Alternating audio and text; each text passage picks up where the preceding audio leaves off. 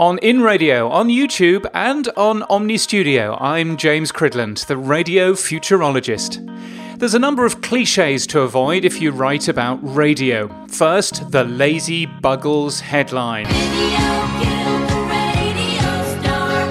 Video didn't kill the radio star, yet this falsehood is repeated so often, it's no wonder that many people consider it to be true.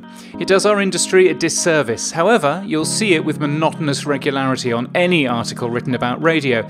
But I'm noticing another radio cliche the lazy antique radio photo. See these and other RCA Victor personal radios at your RCA Victor dealers. Radio receivers from the late 1940s are beautiful things, there's no doubt about it. They were built to be a piece of furniture and to be the centerpiece of your living room. They're all polished walnut, Bakelite tuning controls, glowing dials. So it's hardly surprising that when it's time to write a piece about today's radio industry, websites and newspapers lazily reach for an antique radio photo. Whatever the story is about today's progressive modern radio industry, it's accompanied by a photograph making us look quaint and old fashioned.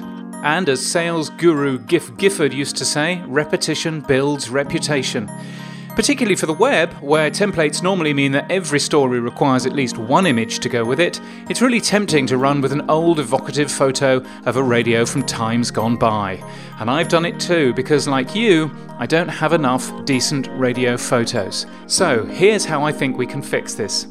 First, get some lovely photos done with new modern radio receivers. Spend a tiny amount of your marketing budget on some great looking radio sets, tune them into your station, and get as many photos done as you can. Secondly, tell all your journalists about these photos. License them for free use, host them somewhere easy to find, your press centre, but also on somewhere like Flickr, which most journalists still use to find images. Link to these images from the bottom of every single press release you send out, so there's no excuse. And number three, tell me where these photos are too. I promise I'll link to as many as I can. My email address is james at crid.land. Together, we can rid the world of lazy antique radio photos and, however subliminally, communicate that radio isn't yesterday's medium.